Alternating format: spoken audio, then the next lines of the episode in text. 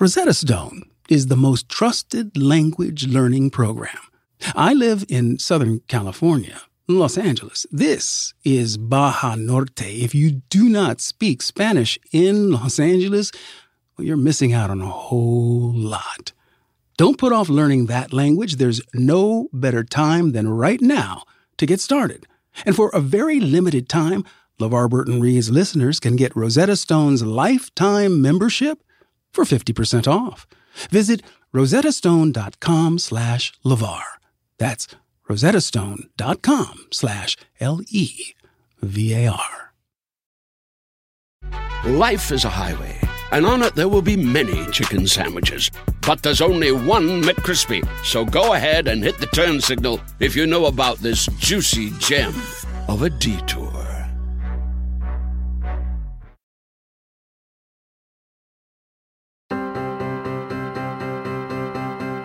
Hi, I'm LeVar Burton, and this is LeVar Burton Reads. In every episode, I handpick a different piece of short fiction and I read it to you. The only thing these stories have in common is that I love them, and I hope you will too. Y'all, you know, I always enjoy a good story of magic and wizardry, and I especially like it when they get infused into a world that's very familiar to us, which is why I'm excited to read to you today John Dillinger and the Blind Magician, which combines wizards and spells with gangster history. What could be better than that, right? The story was written by Allison M. Dixon and originally published in Apex magazine. Now, Allison has been writing fiction for the last decade and a half, and her work ranges from horror to dystopian fiction to domestic thrillers. Her latest novel out is called The Other Mrs. Miller. It was published by Putnam and is a twisty tale of domestic suspense. She says her hobbies and obsessions include gaming, cooking, crochet, and true crime. It's a woman after my own heart. And she obviously wove her interest in true crime into today's story about John Dillinger. Now, for those who aren't all that familiar with gangsters, or if you're not a crime enthusiast, here's a bit about Dillinger that might enhance your listening of today's story. After a troubled childhood and teenage years in which he frequently ran afoul of the law and bullied other children, and a brief stint in the Navy, Dillinger got married, tried to find a job, lived the straight life. The story goes that he had trouble finding employment and ended up robbing a local grocery store and striking someone on the head. He went to prison where he learned all about bank robbing from his fellow incarcerated citizens and then went on to become one of the most famous bank robbers in American history. Now, J. Edgar Hoover, had Dillinger in his sights. He really had it in for Dillinger. And the organization that would eventually become the FBI, right, set a trap for Dillinger in Chicago. There was a local brothel owner who informed them that he'd be seeing a movie at the Biograph Theater one evening, right? The Dillinger was coming in to see the show.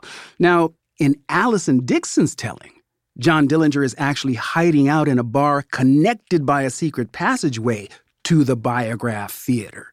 And he's prevailing upon a local magic practitioner to help him escape the feds who are waiting just outside, intent on, you know, getting their man.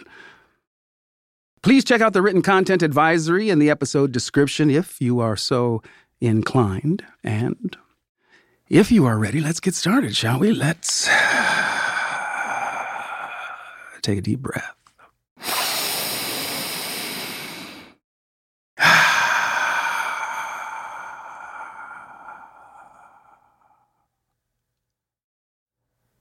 and begin. John Dillinger and the Blind Magician by Allison M. Dixon.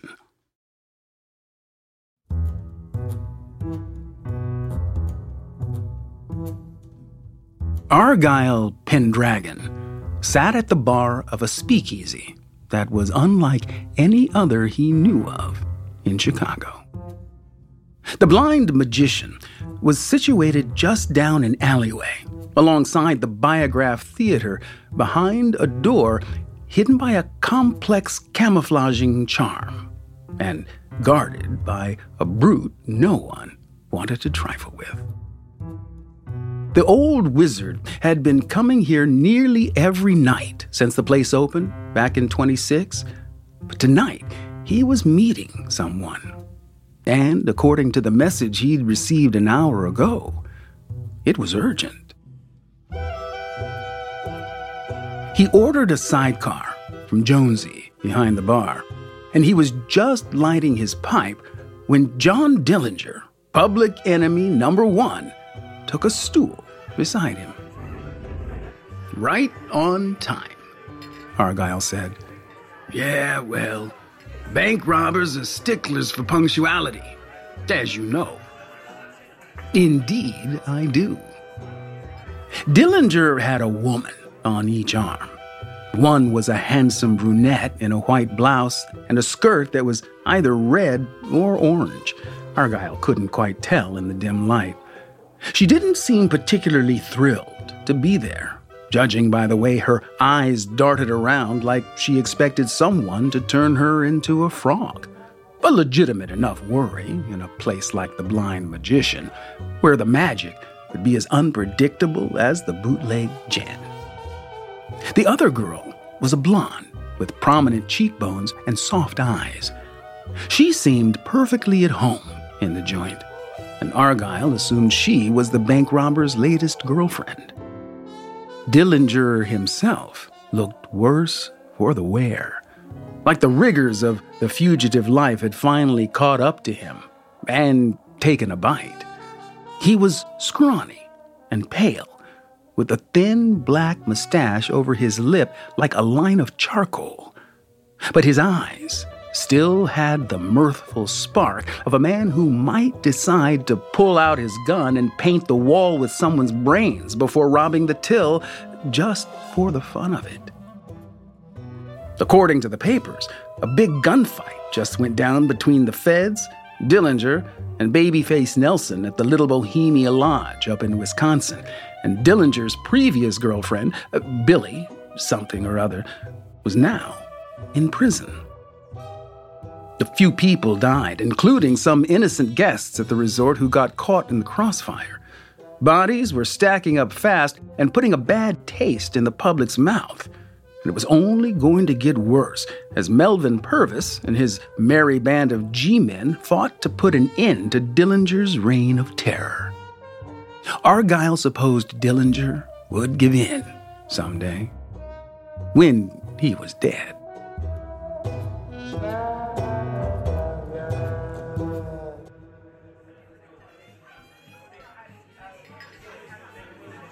I trust you didn't have any problem finding the place, Argyle said. I know this city like the back of my hand. Dillinger gathered the two women closer so he could introduce them. This is my girl Peggy, he said, of the blonde. And this is a friend, Anna Sage. Ladies, this is Argyle Pendragon, the best damn wizard in the world. Saved my life once. Ain't that a funny name? Pendragon? Like something out of a King Arthur story. Just call me Argyle. Anna Sage, the woman in red, or orange, extended her hand, and Argyle gave it a gentle squeeze. It is pleasure to meet you, she said. Her accent was thick with Romania, or possibly Hungary. Same to you, Miss Sage. That is one of my favorite herbs, by the way. He next turned his eyes to Peggy, who only smiled and gave a meek wave. Dillinger addressed the women. Grab a seat at one of the tables close to the stage and wait for the magic show to start. The men need to have a little talk. Anna didn't look too keen on that idea. Her eyes darted toward the door and back again. But we are missing our movie. Dillinger's grin was as thin as his mustache. This show's better than any movie you'll see. Now, go sit down. His last words were firm. Anna didn't look convinced, but she gave in when Peggy tugged her arm. Come on, Anna.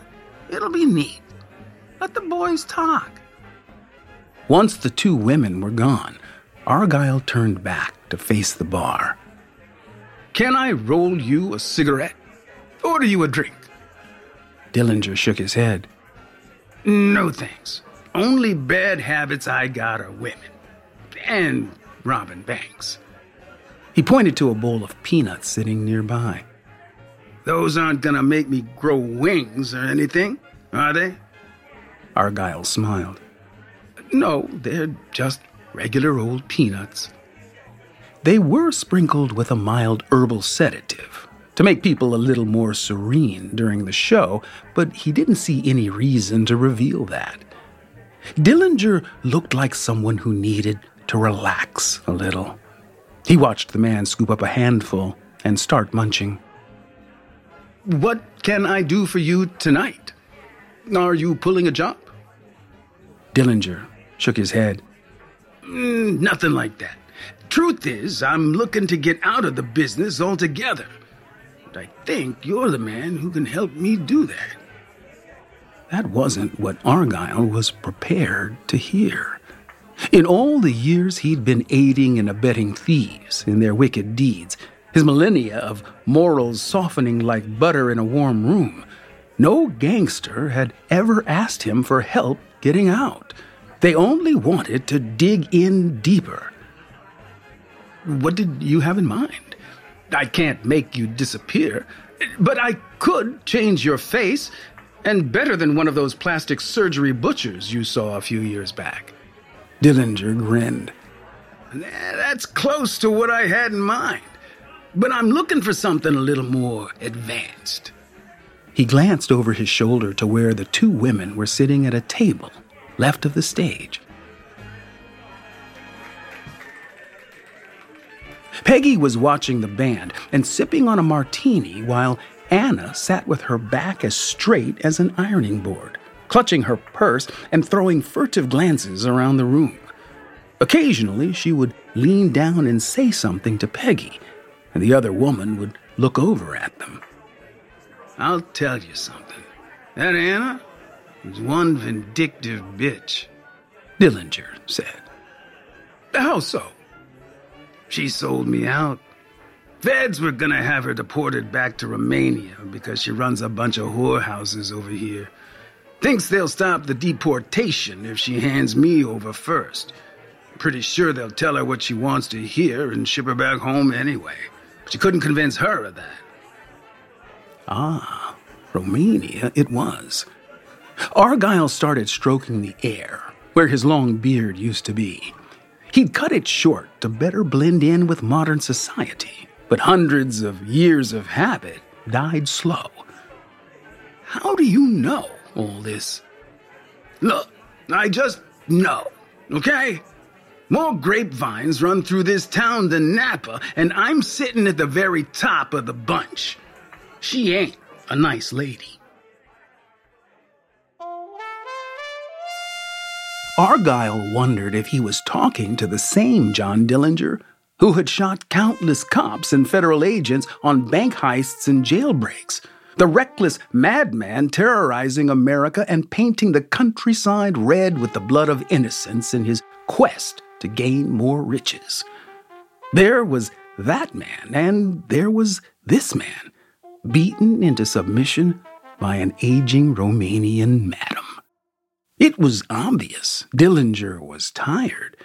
Maybe somewhere, deep down, he was an ordinary guy who wanted to settle down and live quietly. But ordinary guys didn't rob banks and shoot people either. Tell me more about what you want, Argyle said. Keep in mind the laws have made wizards capable of only so much. I might not be able to do what you're asking. I get that, but, but here's the thing. When I step outside the door tonight, I'm gonna have a whole team of G men coming after me. They're waiting out there right now. Spotted a pair following me here. He put his hand on Argyle's shoulder and grinned. Pipe down, Magic Man. I came in through a passage in the biograph. Cops ain't gonna find out about this place on my watch. They think I'm watching Manhattan melodrama. Thank you for your discretion. No need to thank me. Benefits us both. Now, I need someone else, not me, to walk out of the biograph when Manhattan melodrama ends. But it's not enough for him to look like me. He needs to be me. And he has to be convincing, too, because whether the feds shoot me down or take me in, they need to believe they got their man. Once the decoy's gone, you can change my face. And all this needs to happen because a man named Jimmy Lawrence has a train ticket to San Francisco. He needs to be at Union Station by midnight. He picked up Argyle's cocktail, gave it a sip, and twitched a little. That is, if all goes like I hope it will.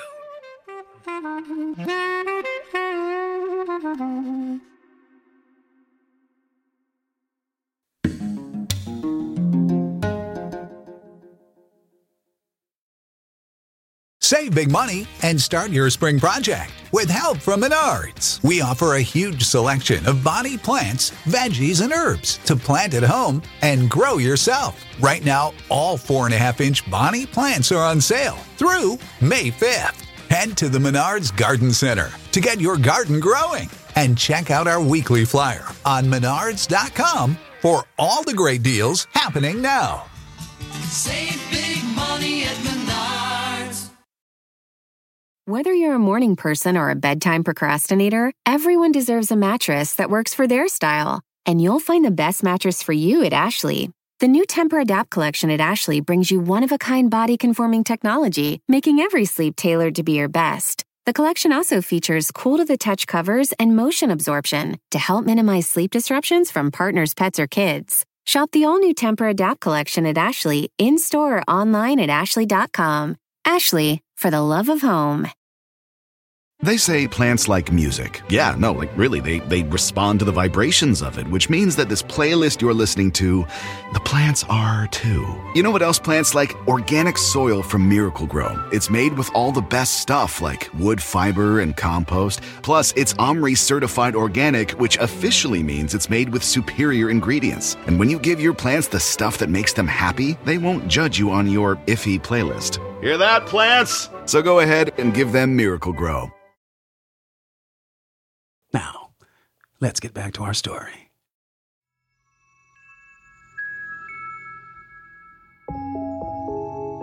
Argyle didn't know how to break it to the man easily, but the request was impossible, even with unlimited magic at his disposal.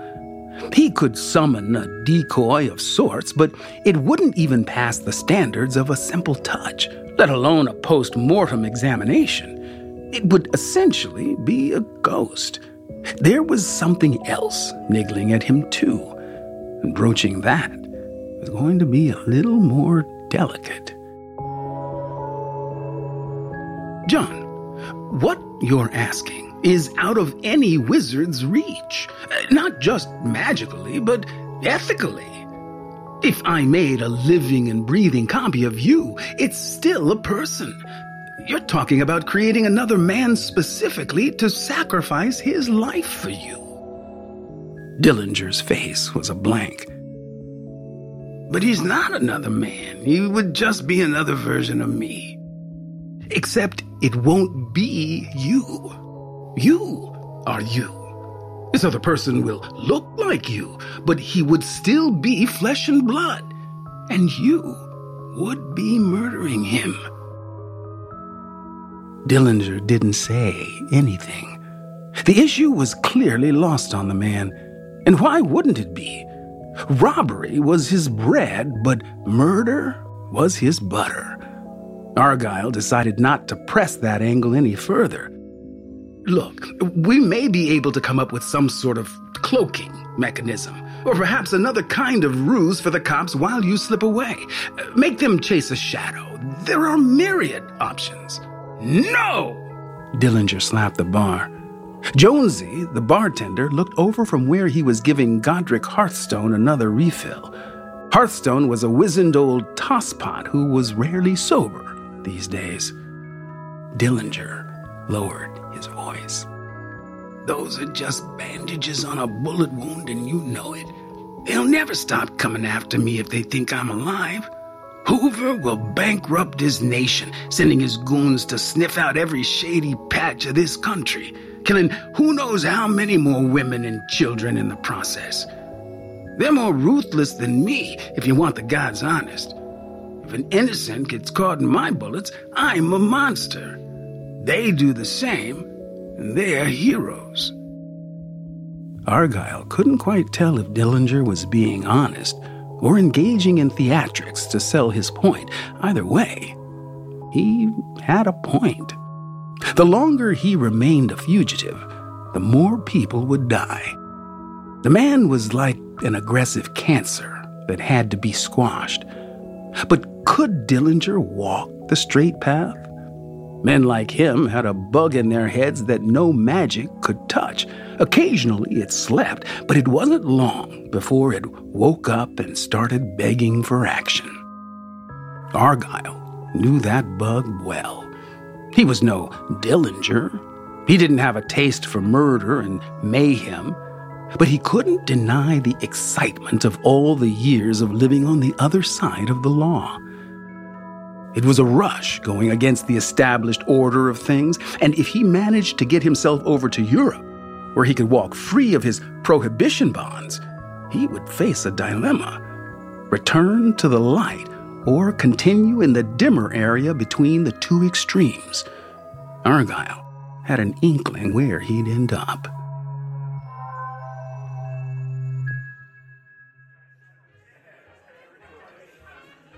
How do I know you won't just form yourself a West Coast gang of bandits and start making trouble out there? Dillinger frowned. That ain't nothing to you, Argyle. You're getting paid, ain't you? You may know all there is to know about robbing banks, but you don't know a thing about my art, Mr. Dillinger. I don't like throwing magic away any more than you would enjoy setting fire to a pile of money. If you're going to waste my efforts by becoming a fugitive again, we can part ways right now. Dillinger's face flushed red, and Argyle felt the energy between them chill a bit. But he didn't drop his gaze. He wasn't afraid, but he wanted to avoid making a scene. And any sort of wavering on his part would do just that. After a moment, Dillinger relaxed. Look, I only ever wanted enough money to live comfortably and have no worries. That stuff in the papers about me being some big criminal mastermind is theater to sell more papers. Argyle didn't think that was all Dillinger was. He knew the man's long and violent history, but he didn't interrupt.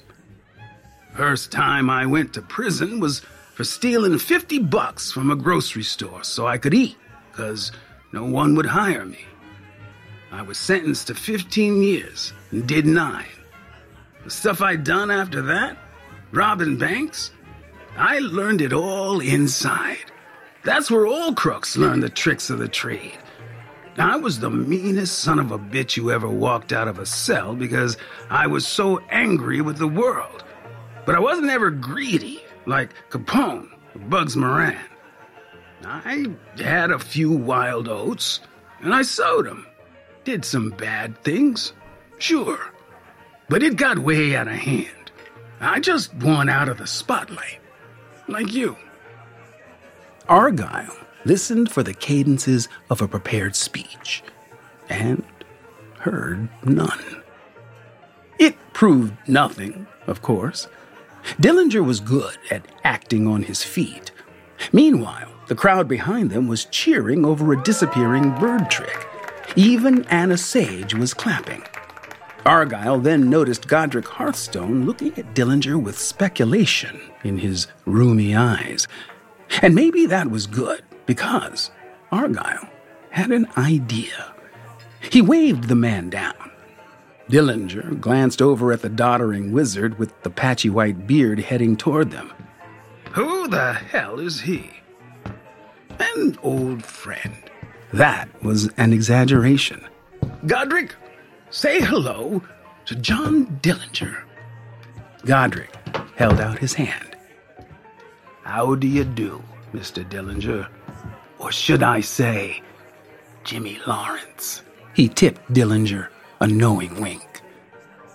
Dillinger's face turned stormy, and he started to reach into his pocket where undoubtedly he was storing a piece. I don't like surprises, Argyle. You should know that. The robber was heating up, and Argyle rushed to put out the fire before bullets started flying. Calm down, John.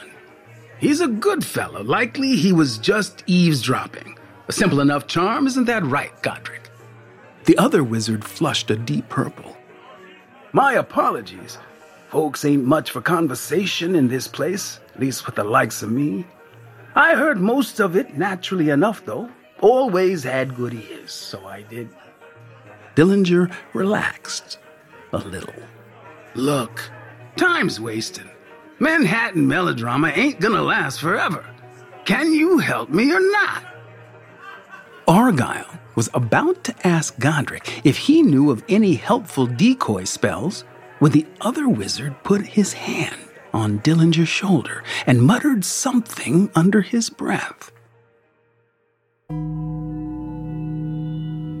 Argyle blinked, and suddenly he was looking at two Dillingers, identical right down to the mustache, clothing, and the bad surgery scars.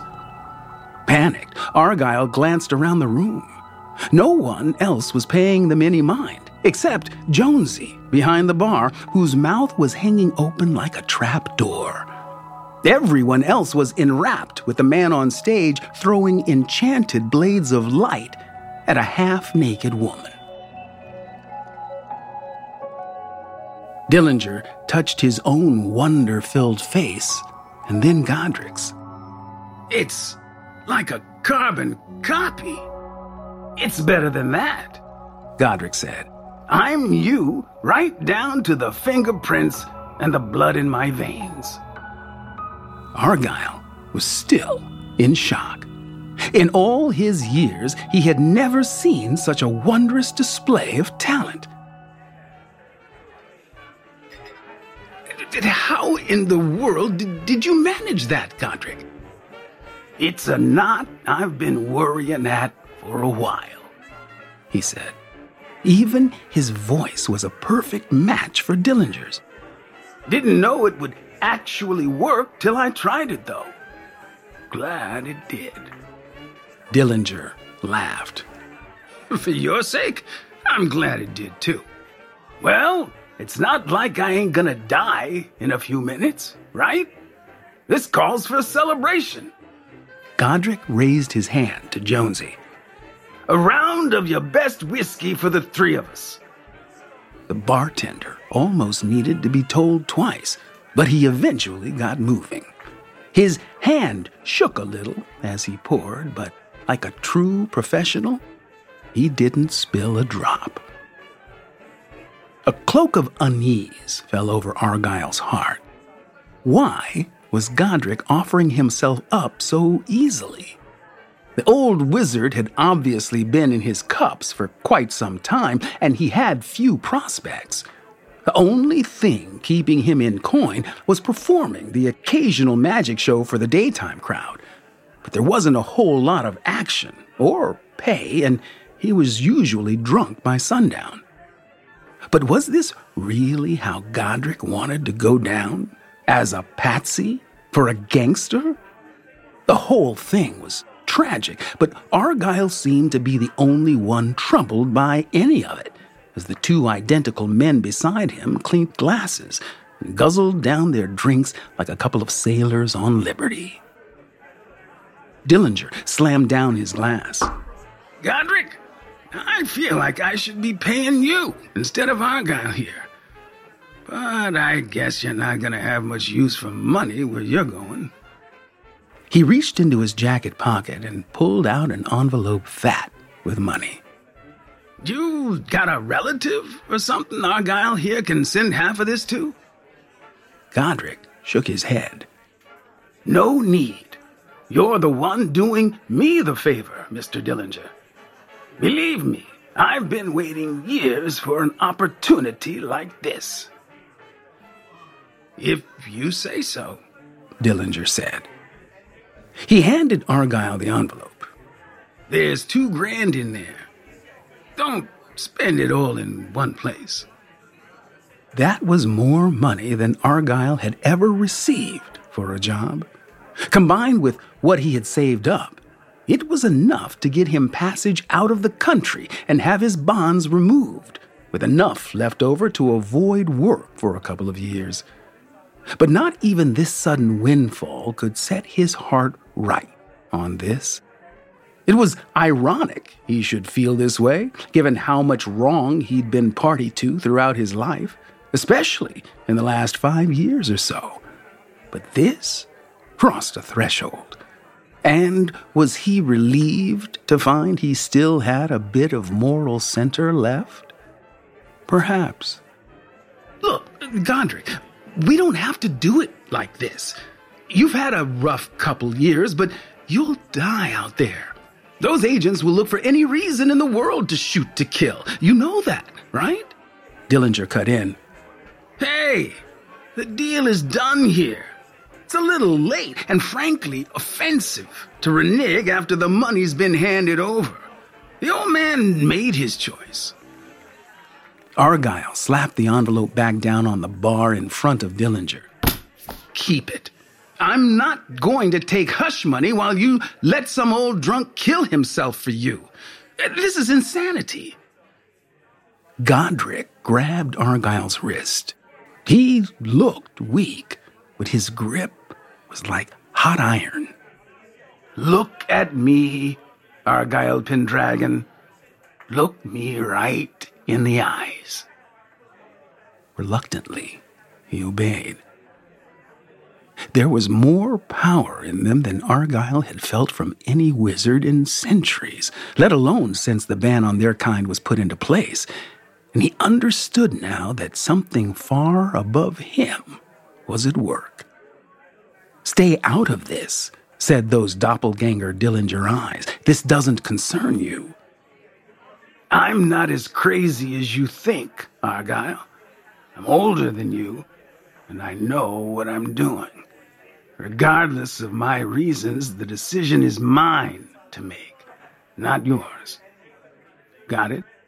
He held Godric's defiant and decidedly sober gaze for a minute before he finally relented. The elder wizard was right. It was a poor display of ego on Argyle's part to assume someone else's destiny.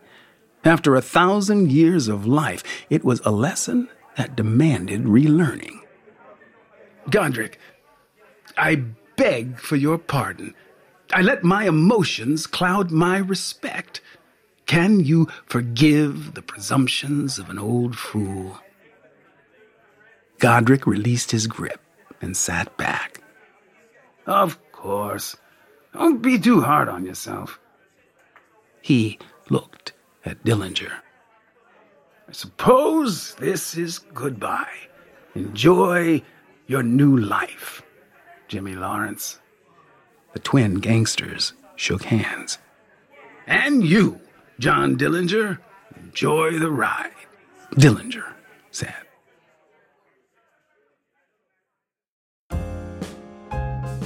Godric straightened his fedora, tipped the bartender a wave, and casually strode toward the exit.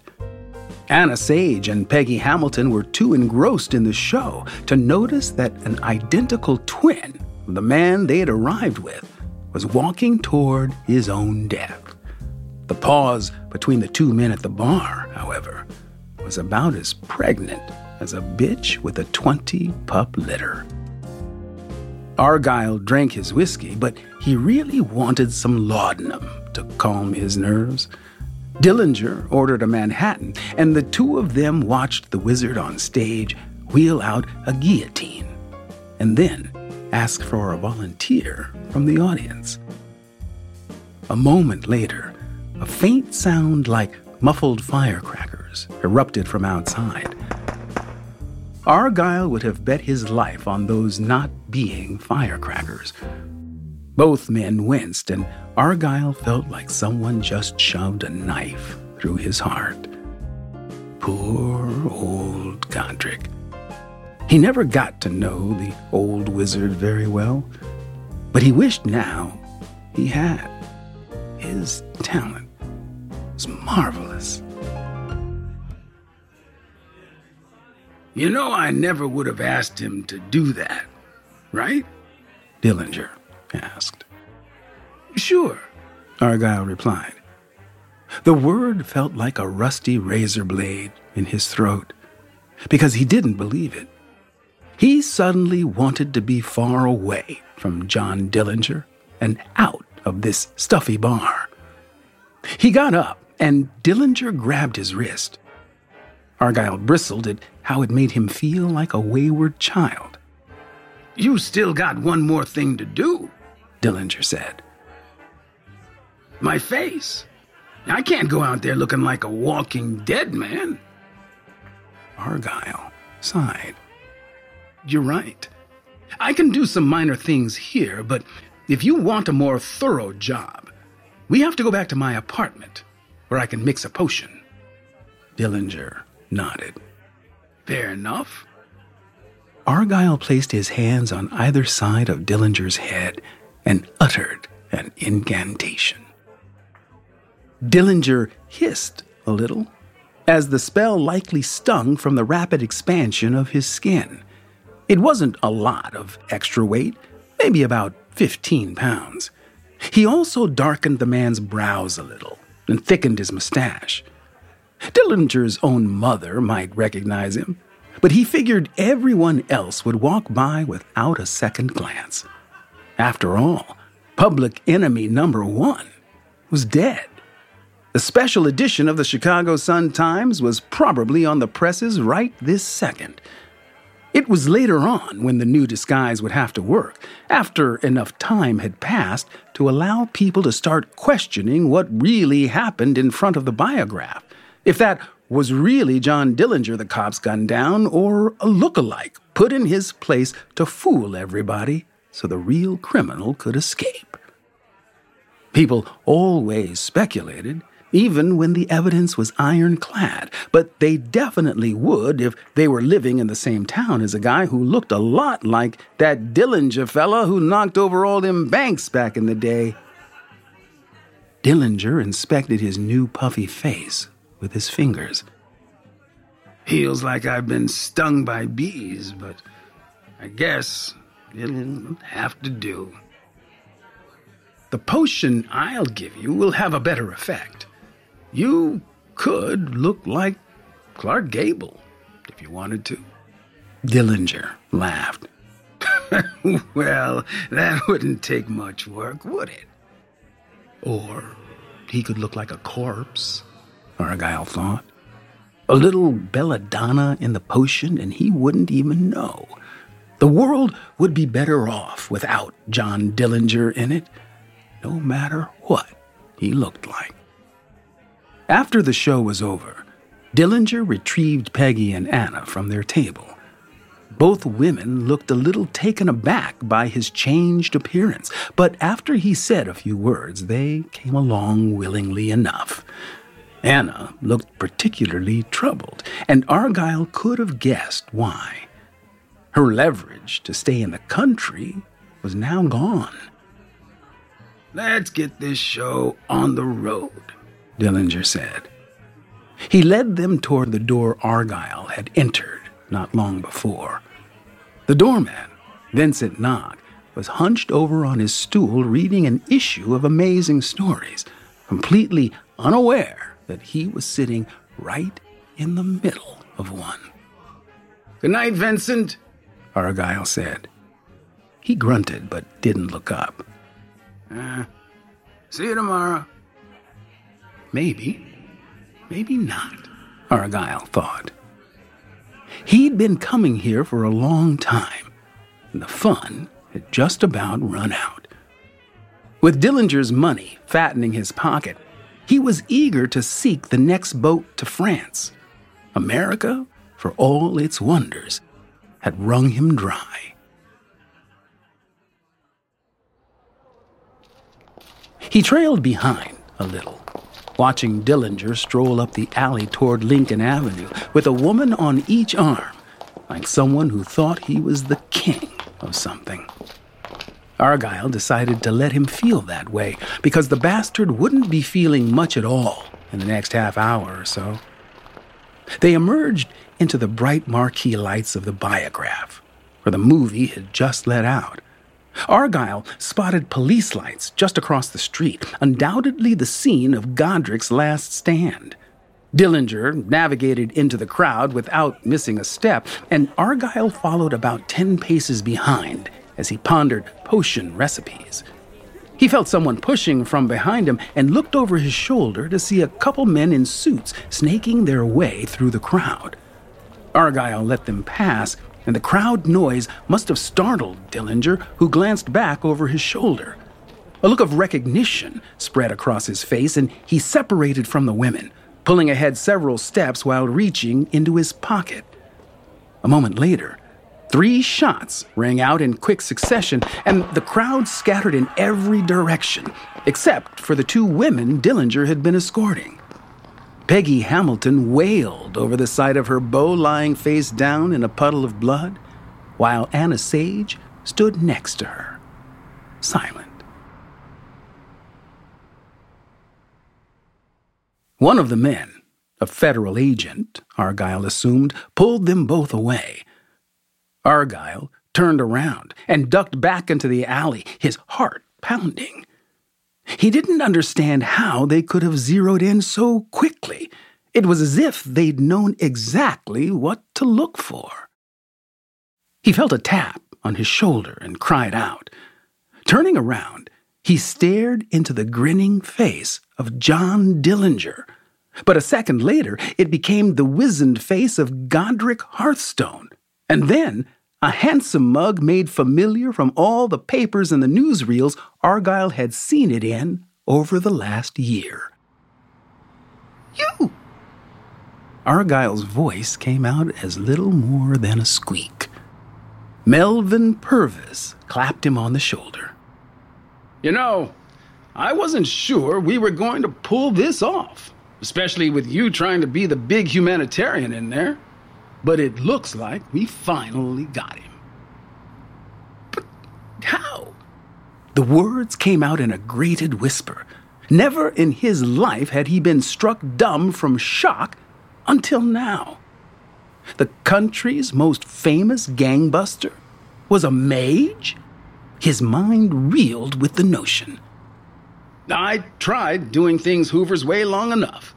Took a lot of convincing, what with the laws being what they are, but he finally saw some sense. Purvis leaned in closer. Though between you and me, I think things are about to change where that law is concerned.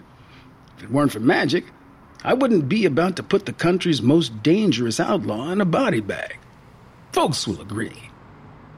Though I have to admit, kinda gonna miss my little nightly hangout. I don't understand. Are you Purvis or Hearthstone? Purvis smiled and straightened the white fedora on his head. Neither. To tell you the truth, friend, I really don't know who I am anymore. Doesn't matter. Now, you'll excuse me. I have a bit of a mess to look after.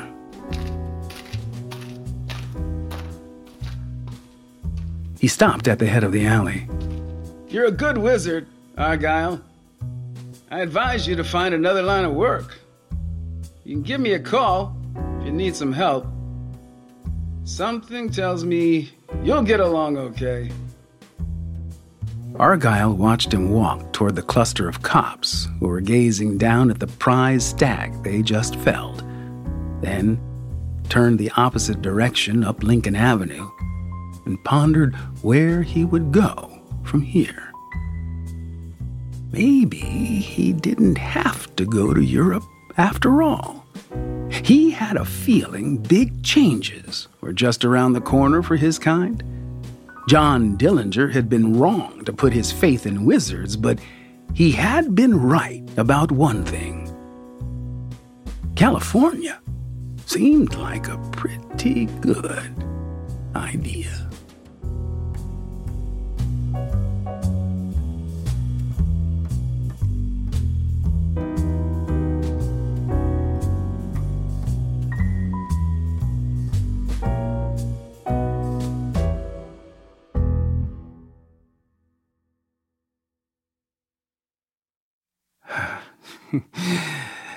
This is the first story I believe I've ever read from Allison M. Dixon. We've read a couple of magic stories or stories that about mages and and magic taking place in in a more modern context. Um, this is certainly a, a, a wonderful effort at that, but but there's something more, I think, at least for me, in this story, which is the moral dilemma that our protagonist finds himself in. Um, Argyle Pendragon is a rogue mage himself. He's living on the fringes of the law, the same as Dillinger is. They're kind of um, two peas, not in the same pod necessarily, but certainly on the same bush. And the fact that they are colluding and collaborating to me is really a fun premise. A, magician and a gangster. I have always loved stories that give the criminals a moral code. I believe that we all um, have the dark as well as the light available to us in any given moment. They say integrity is what you do when no one is looking, and I don't believe any of us to be infallible where fudging a little when no one's got eyes on is concerned. It's one of the things I like, I think, about humanity. Um, we are complex and we are full of both sides of the coin, the darkness and the light.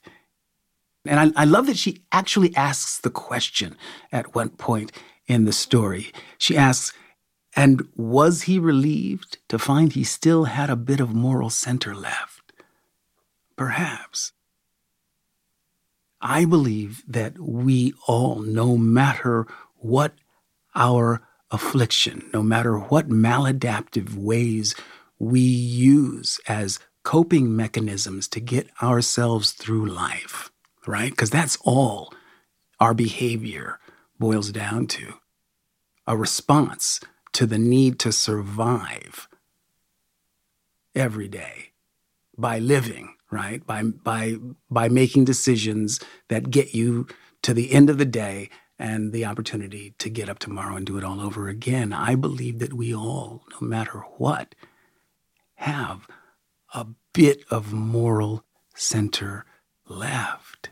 And it is that part of us that is the eternal light, that part of us that cannot be extinguished by darkness. Sometimes it looks and may feel as though there's nothing left of that light. But I believe that there's always a spark of hope at the center of who we are.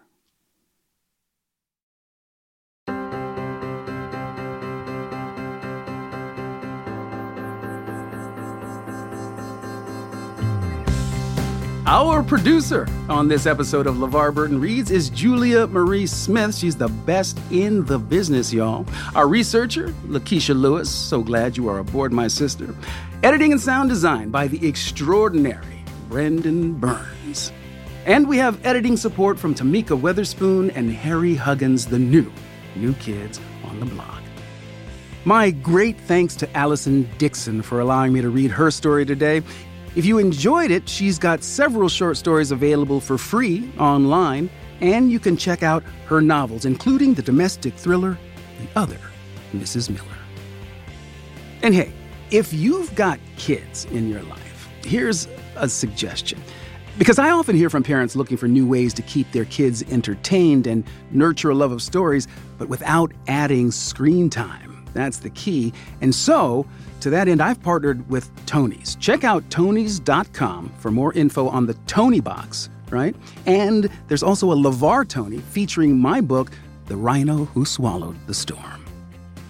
If you like the podcast, please leave us a review on Apple Podcasts and tell a friend, why don't you? Pick your favorite story and send it to them. And hey, you can hear episodes ad free if you like, and also listen to exclusive bonus author interviews on Stitcher Premium. Go to stitcherpremium.com slash LeVar to start your free trial.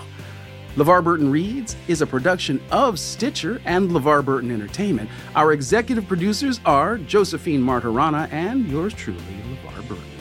And I am LeVar Burton. You can find me on Twitter at LeVar Burton and LeVar.Burton on Instagram. LeVarBurton.com is my corner of the interwebs. I'll see you next time, but you don't have to take my word for